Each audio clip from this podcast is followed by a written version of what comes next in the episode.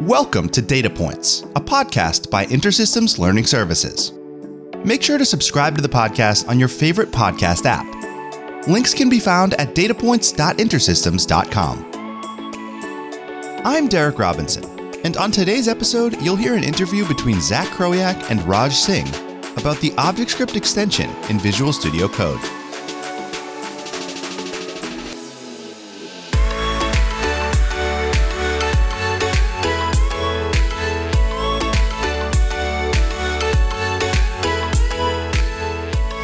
Welcome to episode 15 of Data Points by InterSystems Learning Services.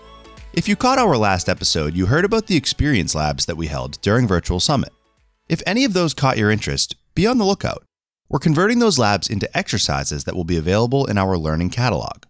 So you can head over to learning.intersystems.com to check it out. In today's episode, my colleague Zach Kroyak will interview product manager Raj Singh. Raj is a product manager for the developer experience here at InterSystems. And one topic that falls squarely into that area is the ObjectScript extension for Visual Studio Code. This extension allows developers to work seamlessly in a familiar, free, and lightweight IDE like VS Code. So, without further ado, here's Zach's interview with Raj. All right, Raj Singh, welcome to the podcast. Thank you so much for joining us. Thanks for having me. Yeah, so let's get started. Uh, so, could you start by talking a little bit about how this project um, evolved from an open source project uh, with Dimitri to a community collaboration with InterSystems? Yeah, so it was. Um, this is pretty much a new process for InterSystems. We've dipped our toes in the water earlier in 2019 with some open source releases around iKnow um, and some other smaller things, less visible, but tackling a, an IDE, which is something, you know, uh, all of our developers touch almost every day, if not multiple times a day, was a big commitment.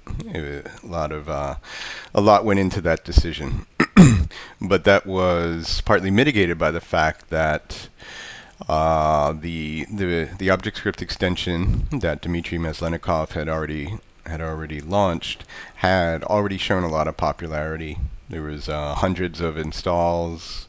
Um, people were using it every day. So from that perspective, it wasn't too scary. Um, but just from a process perspective, we bank our reputation on sterling customer support and reliability. And so that those kinds of things are easy to achieve when you have more control. So going to embracing open source introduced a lot of uh, degrees of freedom that we, we didn't know if we could be comfortable with. So uh, we went into this, you know, with a good amount of research that showed that Visual Studio Code was a really solid platform, very popular. Developers were coming to it in droves. First, first development platform to to garner over 50% uh, usage rate across the whole developer ecosystem that I've ever seen in, in years and decades, probably.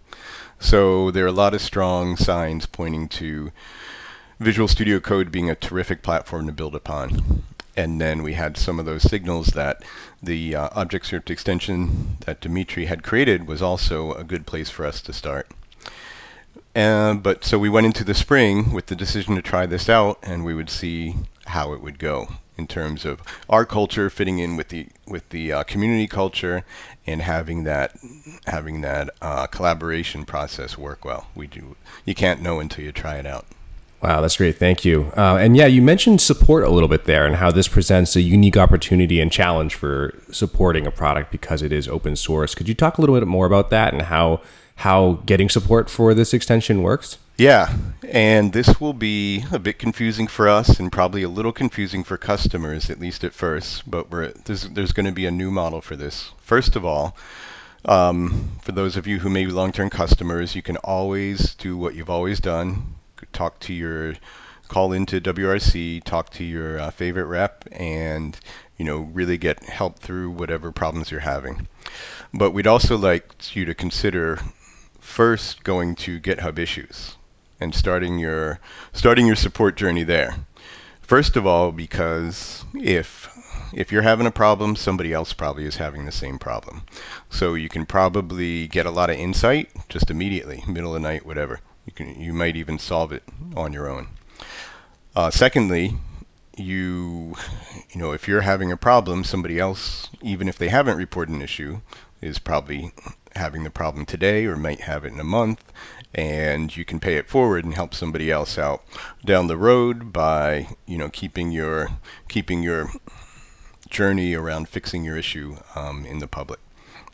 So that is a lot of reasons why uh, we should start with GitHub issues whenever you whenever you have a problem. You definitely want to put enhancement requests on GitHub issues because that is where they're going to be triaged. This is a community community project in the open completely. And so the project management committee, which is going to review all the enhancement requests and figure out whether or not to work on them, uh, that's all going to happen in the open, and only things that are on GitHub issues are going to be considered. Right. Thank you. So you go to GitHub to both add um, put support requests and also provide your feedback, and that's all through the same streamlined approach.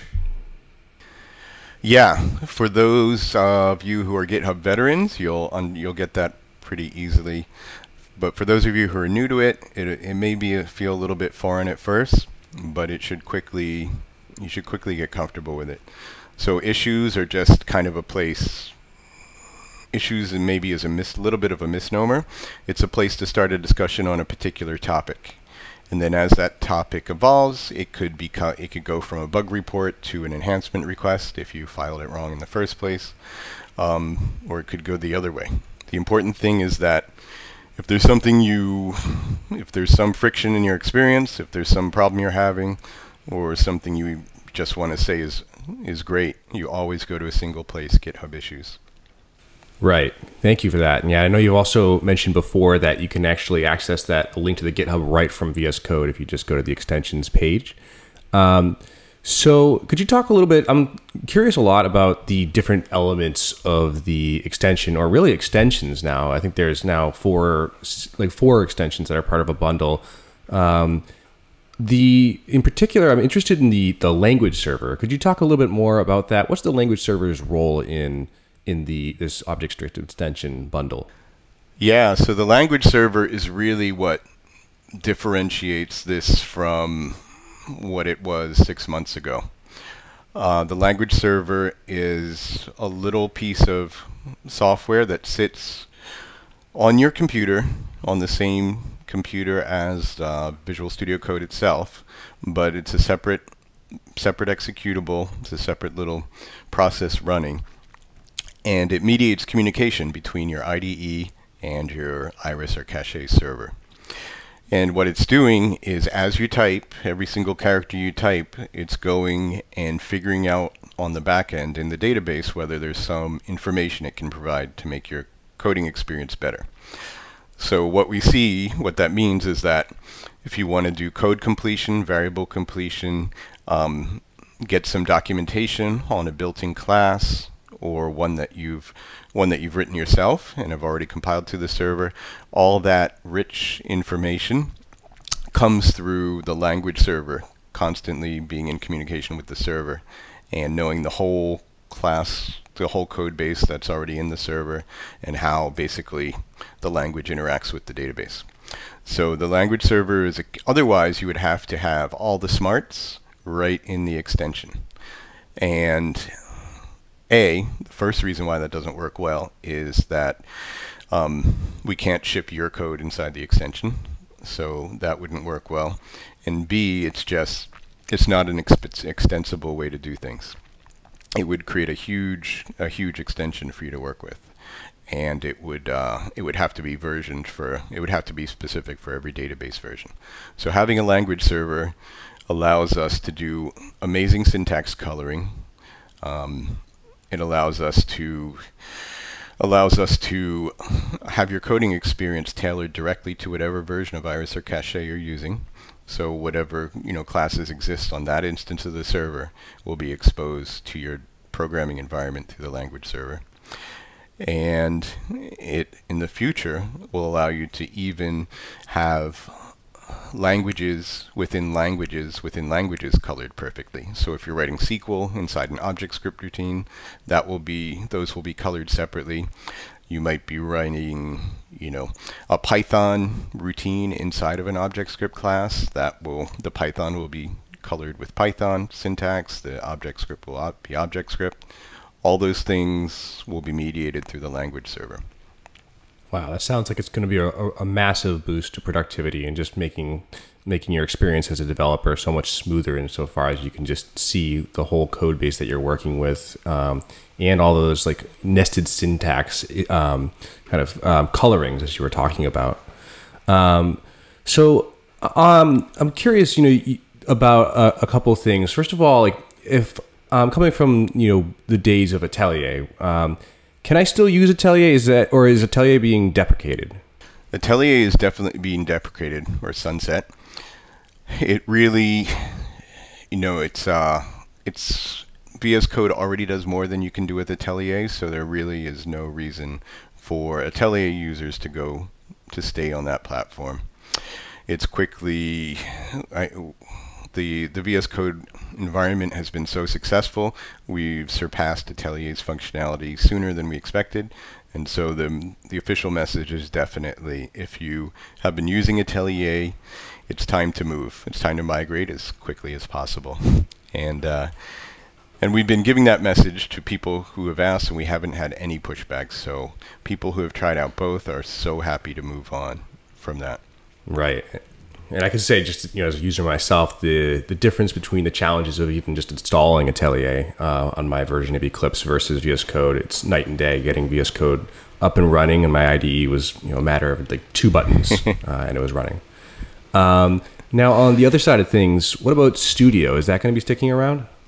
Studio will definitely be sticking around for for a very long time. Um, the Studio, first of all, Studio just does things that the VS Code ObjectScript extension doesn't do and may never do. All the low-code editors for the interoperability slash ensemble um, products um, just don't exist on Visual Studio Code yet. There are a lot of wizards in Studio that people have grown very used to, which the VS Code platform just works on a different metaphor. So I don't even know if we can bring, we definitely can't bring them in the same form to VS Code we may be able to replicate them in the in the model that VS Code likes a little bit, and we'll continue to do that with code templates and things like that.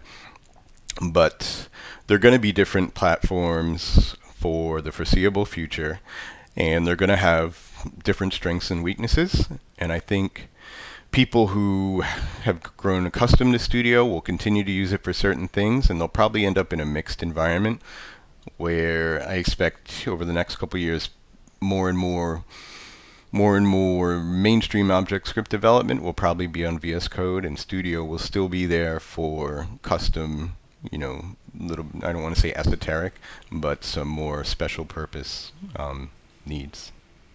Right. So if you're you know working with wizards or some of those more kind of um, as you said um, kind of um, obscure needs that that um, Studio offers, that's the way to go. But for your your, your development work and your, your your kind of regular coding, um, VS Code is going to do everything you need it to do.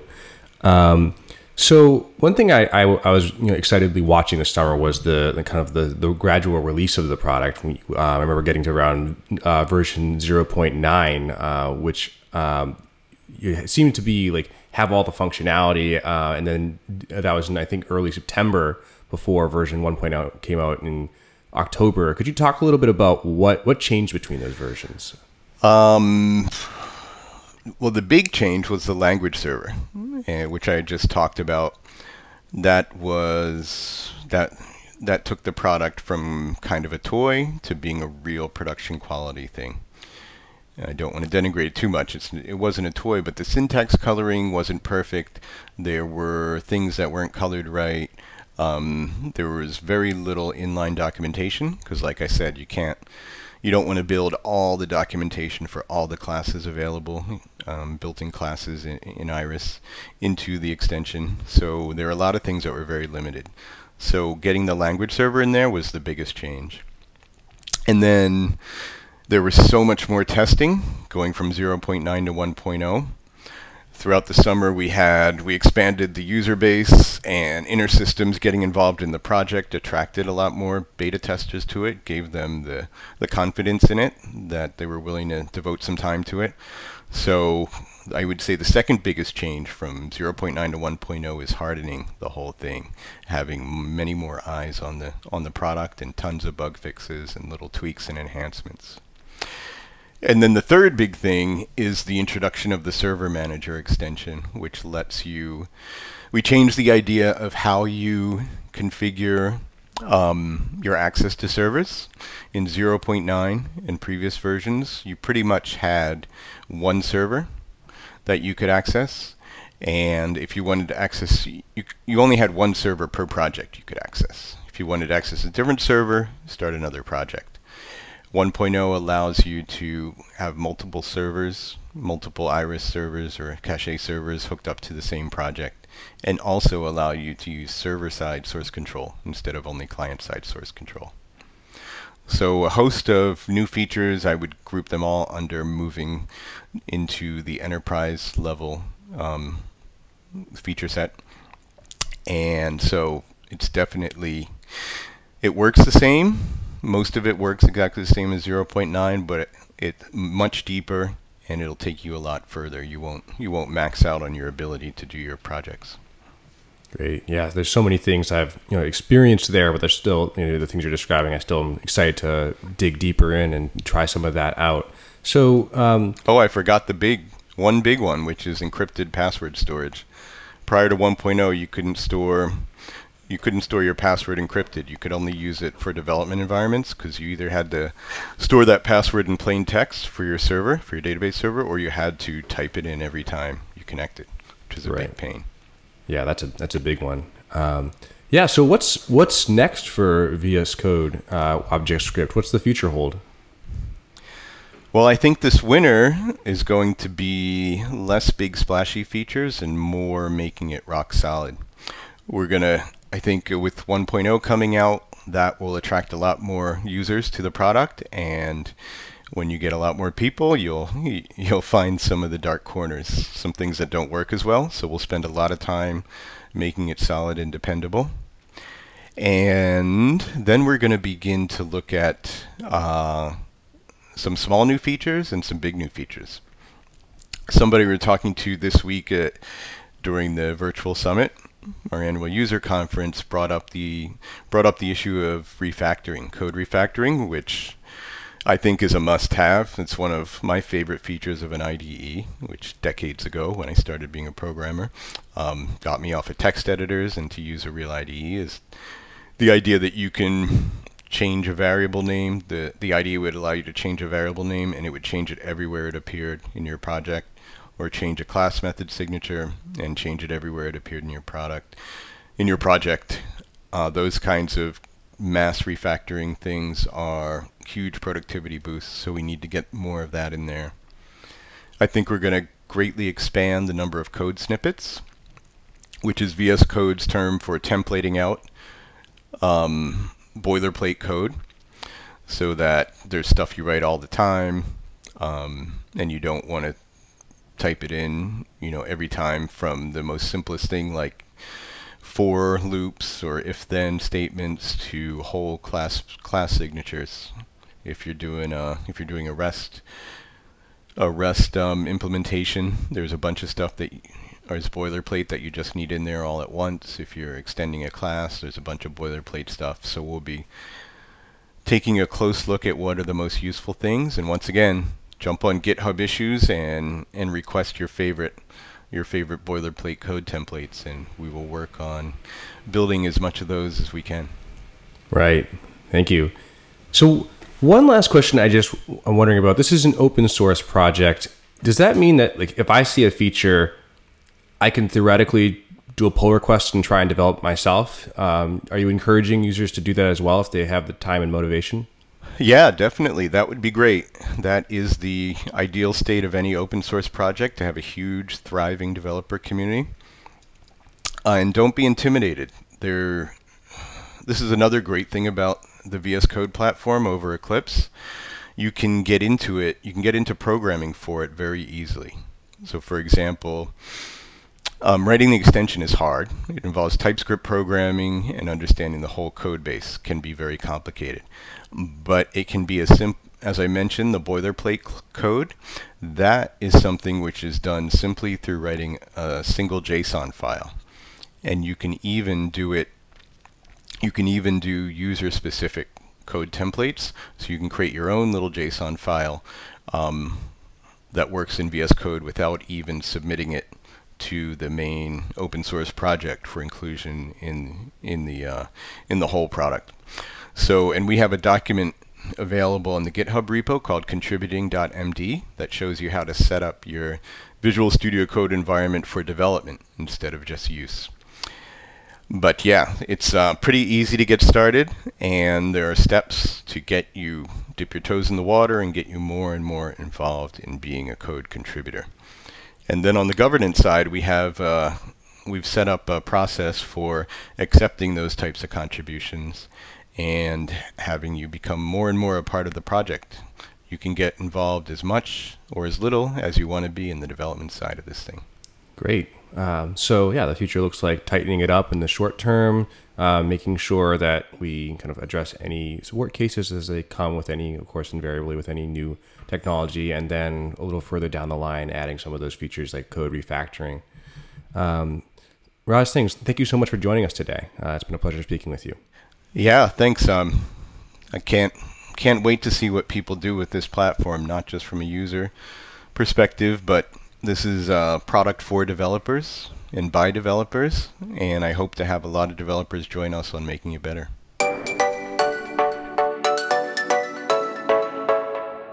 So thanks again to Raj and Zach for having that conversation about VS Code. The extension is definitely a great breakthrough for making development on InterSystems technologies easier and more intuitive, so we encourage you to check that out if you haven't already. That'll do it for episode 15, and we'll see you next time on Data Points.